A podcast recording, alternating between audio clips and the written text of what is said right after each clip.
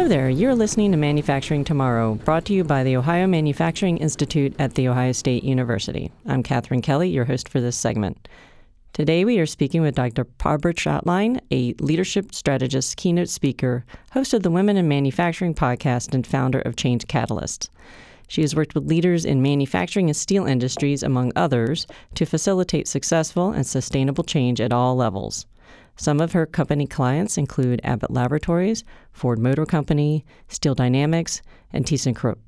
She is the author of the best selling book, Change Intelligence Use the Power of CQ to Lead Change That Sticks.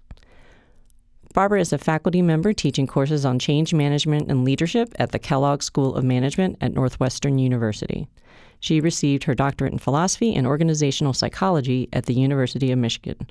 Barbara, welcome to the show. Thanks so much for having me, Catherine.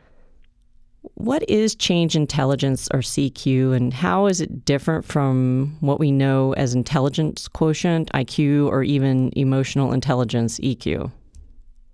That's a great question to start off with. And how I define change intelligence or CQ, and I use those terms interchangeably, is it's the awareness of our style of leading change and the ability to adapt our style to be optimally effective across people and situations. And why did I come up with that concept? Well, that's because I've been a change management and leadership development consultant and strategist for almost 30 years now. And I've helped companies uh, implement, design, and implement major changes from, you know, again, Lean Six Sigma to um, uh, total quality management to self managed teams. And several years ago, I sat back, probably about 20 years into my career, and there's research that shows that the failure rate of major organizational changes is about 70%. Hmm. So about 70 yes, about 70% of the major changes and that's across industries, manufacturing, healthcare, high tech. And the scariest part to me is that that's a statistic that John Kotter and his colleagues at Harvard came up with back in the when I was starting in business in the mid 80s and uh, about seven or eight years ago, McKinsey and Consulting, the global consulting firm, came, did a similar study and came out with a similar statistic. So in the span of about 20 years, we hadn't really moved our need, you know, moved the needle to really design and implement change that sticks. So I sat back and I, I wondered why that was. And what I really distinguished was that we have a lot of tools to manage change. We have project management tools. We know we need communication plans, stakeholder alignment. So we have a lot of tools in our change management toolkit. And we also have a lot of tools to develop a wide variety of leadership capabilities. So, for example, you mentioned emotional intelligence, communication, conflict management, but I didn't see anything to help us really lead change, as distinguished from the tools to manage change, really help leaders lead change.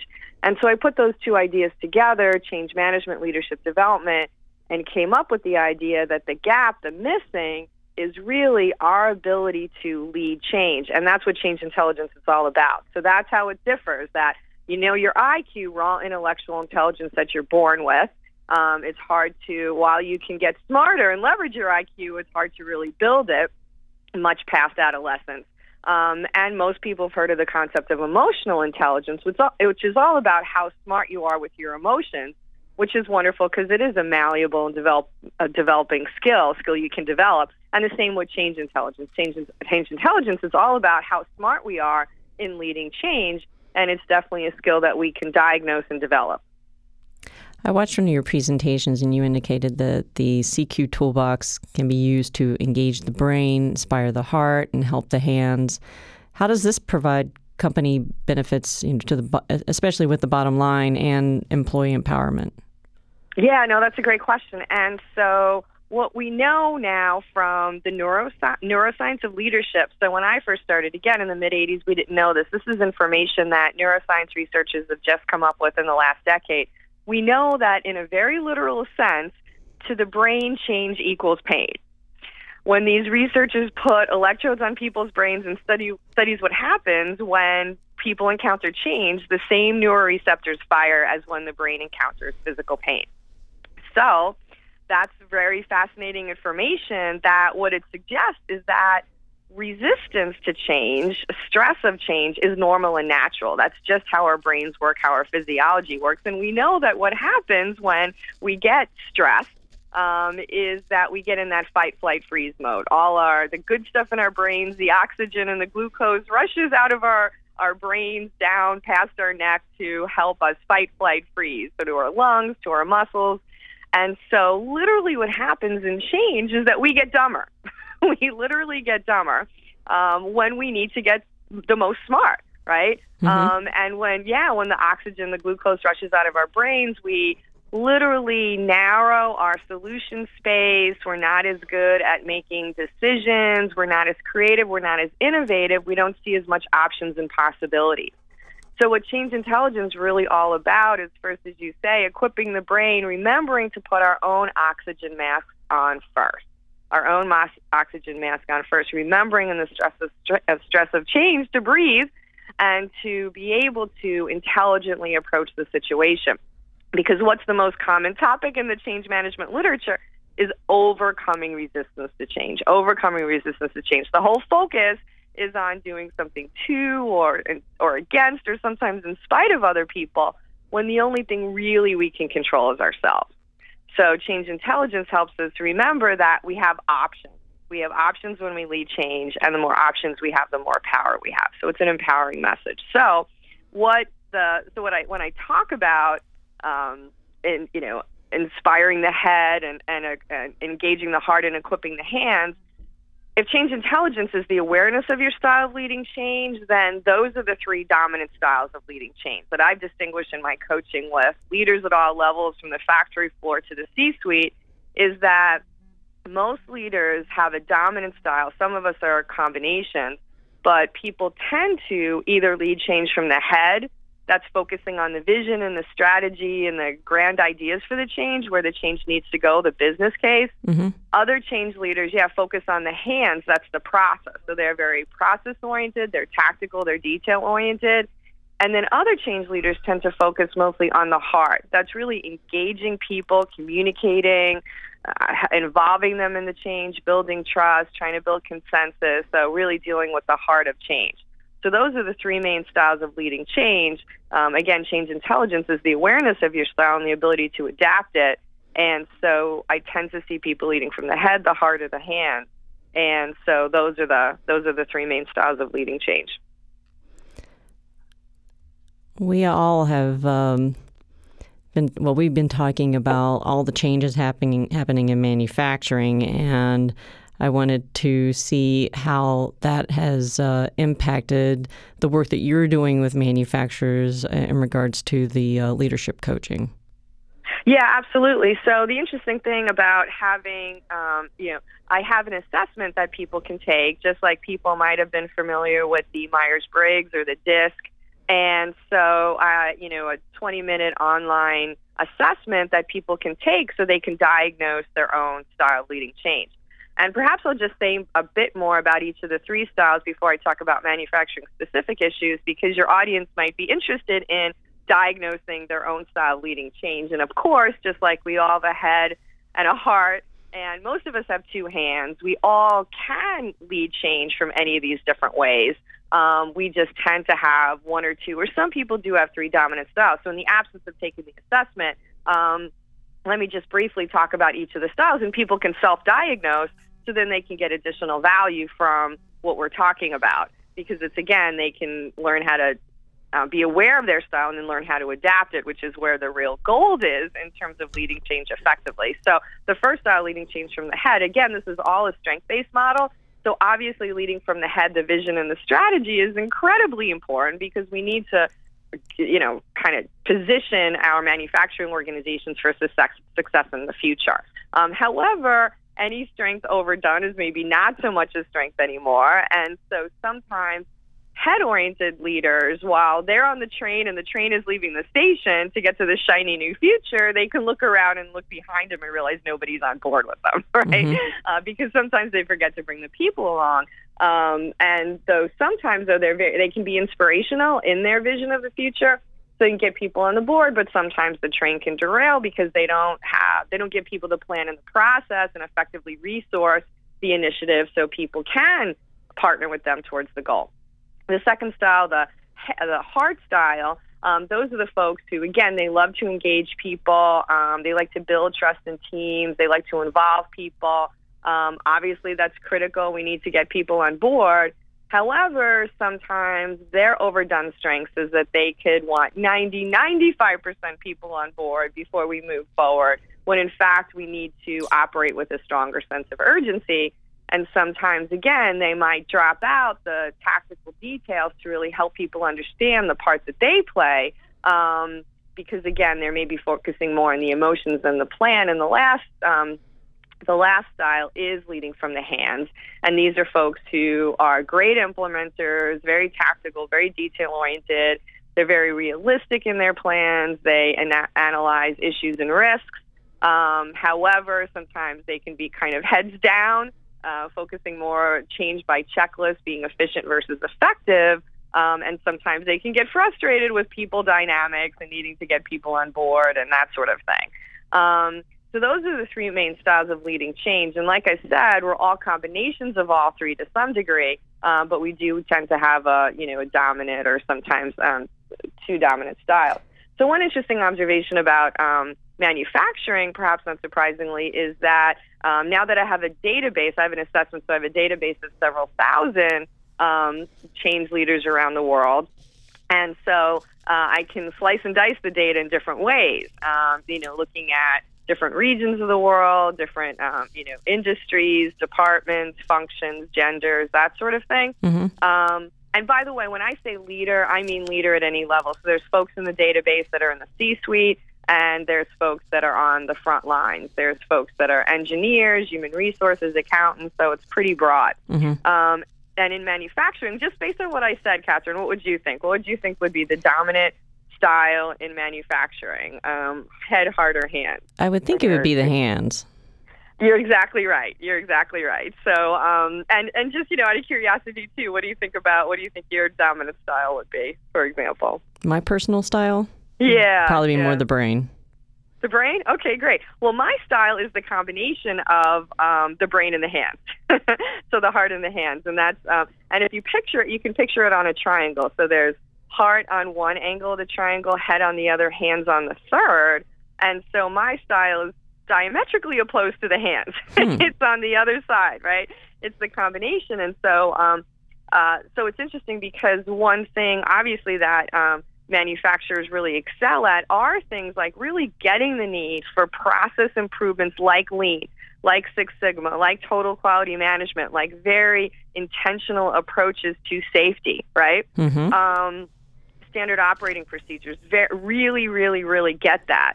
Um, and that's that's a strength. That's a great thing because one thing I spent the first probably decade of my career um, purely in manufacturing, steel mills, automotive plants, refineries, um, so heavy industry.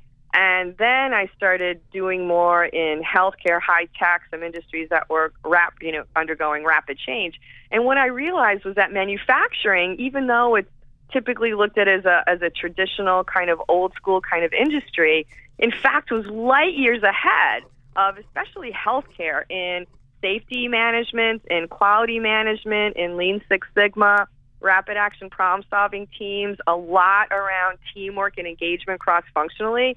Um, so I really saw that in terms of especially implementing some of these process improvement ideas.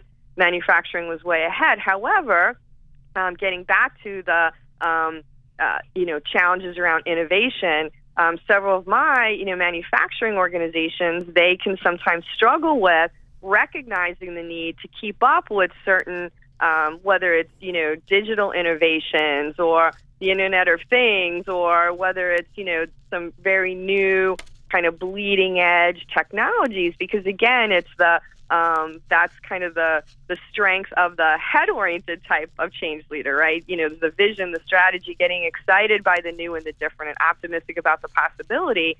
Whereas hands oriented change leaders can focus more about the here and now and see more the um, bumps in the road and the potential problems and the difficulties of the new and different.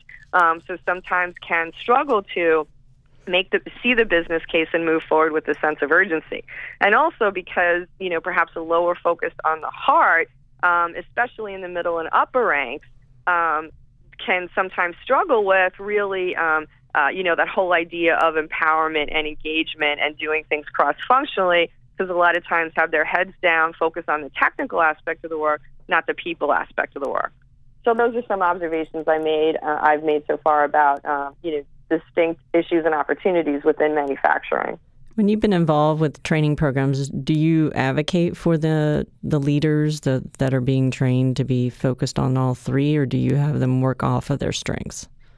That's great, and definitely I say that um, as as I say the um, I say that change intelligence is the awareness of your style and then the ability to adapt it. So to your point, I really do look at all the different styles as strengths. People ask me what's the best style, right?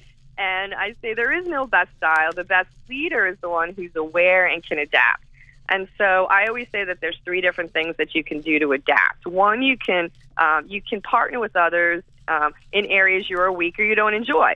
So again, this is a preference-based model, not a skill-based model. So if you're high on the hands, um, it means that you probably enjoy the tactics, the implementation, getting it done.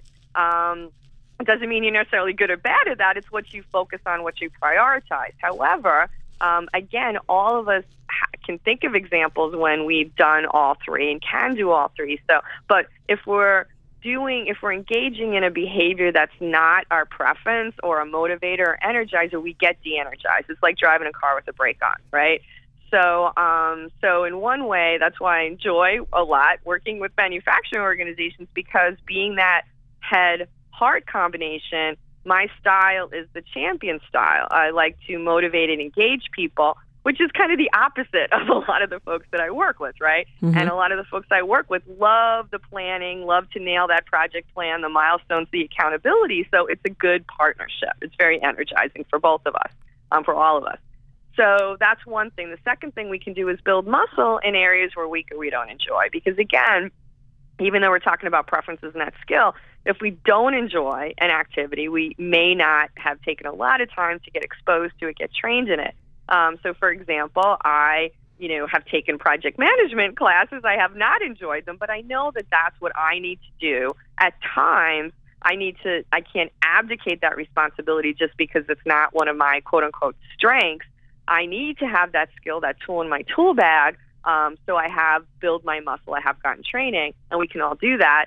Um, and then the third thing is put systems and structures in place to keep things on our radar screen that we might drop out. So, for example, if a lot of manufacturing organizations are lower on the head, what can they do? Well, they can do periodic, to be old school SWOT analyses, right? right. Um, they can, yeah, they can bring in innovation consultants, or they can challenge themselves to you know, again, an oldie but goodie. Look at Joel Barker's Tactics of Innovation, right? And um, you know, go to conferences, talk, you know, network with other leaders and other organizations. Um, uh, benchmark, you know, again, see what's going on out there in the industry, where your what your customers are asking for, um, what your competitors are doing, so you can keep apprised and you can see what might make sense to bring back to your organization. Um, if an organization is lower on the heart, right, um, has typically focused, you know, more about, you know, coming in, doing your job and, you know, less maybe on engaging people in teams and in problem solving and decision making. Um, what can you do? Well, again, there's a lot you can do around um, relationship building, about team building, um, about making sure that there's feedback mechanisms up and down the organization. Uh, so you really know what's going on, so you can, you know, again, effectively address people's emotional and fear-based concerns in a change. Um, so that's that's the third thing. So again, I think that um, we can, you know, I definitely focus people on leveraging their strengths, building their strengths, deploying their strengths in new and different ways. And I also talk about how can we more effectively partner with others, how can we build some muscle, and how can we put systems and structures in place. There's um, a quote I, I uh, found from Alec, Alec, Pendleton. He's an Akron manufacturer and uh, he blogs for the MPI group. And he wrote that entrenched people and ideas and habits favor the status quo, and even when the status quo is no longer working, the response of the organization is typically typically to just give the problem more time. And uh, what would your, be your response to that in terms of uh, coming up with the critical components for effective transformation? Yeah, no, I think that's a great quote. And definitely, you know, my early career was, for example, my first real project was working in a steel mill that was in bankruptcy. And it was the mid 80s, and we were getting our lunch eaten by foreign competition. And it wasn't uncommon back in the day for people to come to work and see a factory close sign on the front gate, right? Mm-hmm. And people were totally shocked and blindsided. And so I think that again, it's that's why I say leaders at all levels. I think it's incumbent upon all of us, no matter if we have formal leader in our in our title or not, to develop our ability not just to cope with change, right, for ourselves, but that's important. Develop, you know, our resilience and change friendliness, um, but also really to understand how we can lead change. Um, so, uh, so obviously, there's so much research that the number one critical success factor in leading change is um, upper, you know, the senior leadership um, commitment and buy-in and support of the change. Um, however, one thing we also know is that you know, is, is, is my research, not only in my man, in manufacturing but across industries, that the dominant style leading change at the top of the organization. Um, in manufacturing, there's somewhat more hands, but it still tends to be a lot of head, a lot of head-oriented leadership, which again, vision and strategy, looking towards the future. However, as we know, the higher up you get in an organization, the more difficult it is to get any feedback at all let alone real time and actionable feedback. mm-hmm. So, you know, one CEO said to me, he's like, Barbara, it's like we're all monkeys in a tree, and I'm the top monkey, and I look down, and what do I see? I see the smiling faces of all the monkeys below me. and they look up and what do they see? And he patted his rear end. so, so I think that's why you know Undercover Boss is so popular because what happens in every episode, um, the, the CEO masquerades as a frontline employee and sees for a week or two how hard it is for good people to implement the changes that they're advocating. So, um, so that's why I say that. Um, one thing that we also really need to think about is really equipping and empowering leaders at all levels on the front lines.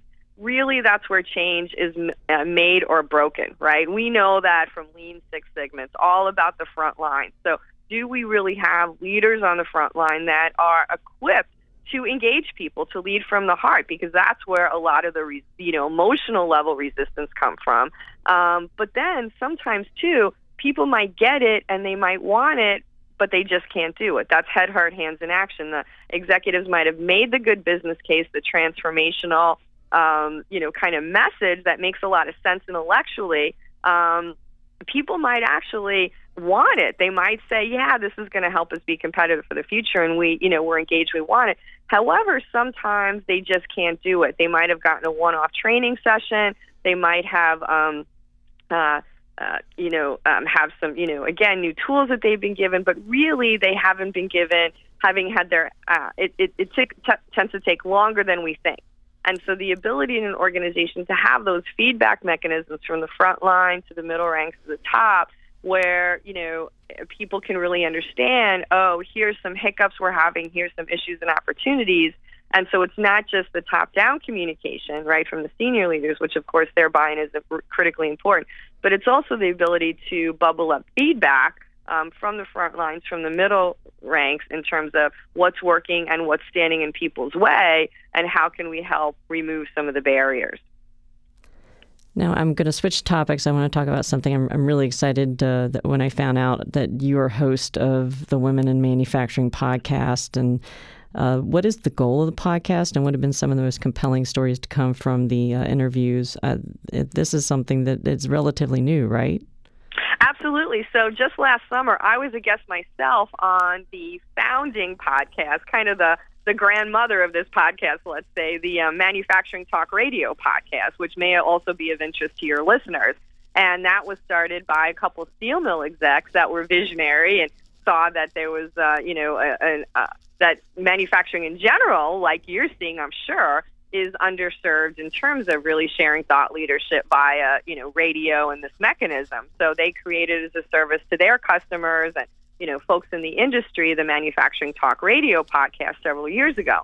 And then it, it became more and more apparent to them um, from their leadership in um, go, you know, uh, you know, sponsoring women in manufacturing conferences, for example, really their attempt in their organization to um, attract, retain, and promote um, women in manufacturing and women leaders that specifically women in manufacturing is a very underserved market, and that obviously, um, you know, we know from the statistics that um, the percentage of women in manufacturing is low.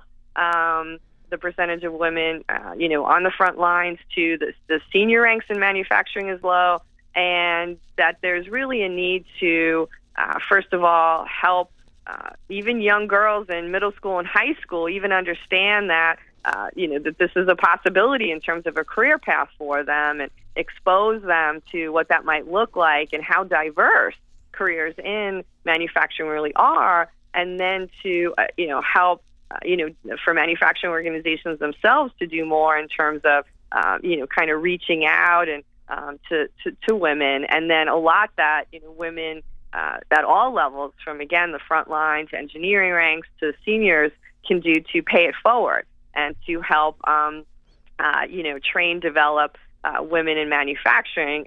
Because of course, there's some perhaps unique issues and opportunities when a woman gets into a manufacturing organization, and of course, she's most likely, you know, uh, underrepresented compared to her male, male colleagues, and um, you know, and there still might be certain assumptions or biases to contend with that might be different than what uh, the men have to deal with in terms of um, setting themselves up for success in a manufacturing organization. So that is really what the so the uh, so the the founders of the Women in Manufacturing podcast then just um, you know recognize the need and so ask myself and five other women who they had interviewed who you know again do coaching, consulting, training in manufacturing to be guest hosts. So we just kicked this off in November. The first, um, if your readers, if your listeners are interested in um, checking it out, it's uh, womenandmfg.com online, and also that's the same Twitter handle. And if you go online, you can see the first interview was with a woman who was an original Rosie the Riveter. So Great. literally during World War II, yeah, she, um, I think at 16 years old, uh, you know, got a job at a manufacturing facility and has a very inspirational tale to tell about her um, her role and, and what she learned. And so, and then of course, we've um, since then interviewed women who are um, working in manufacturing at different levels. Um, interviewed academics that you know kind of support the training and development of women in manufacturing, unions, union leaders um, uh, that uh, that that play a role. So um, so thank you for asking because it's definitely um, filling an underserved niche and a very important opportunity for women and for men, I believe, and for manufacturing organizations in the industry. Absolutely. We're going to leave it there. Thank you, Barbara, for coming on the show. Thank you. Thank you so much for having me. All right.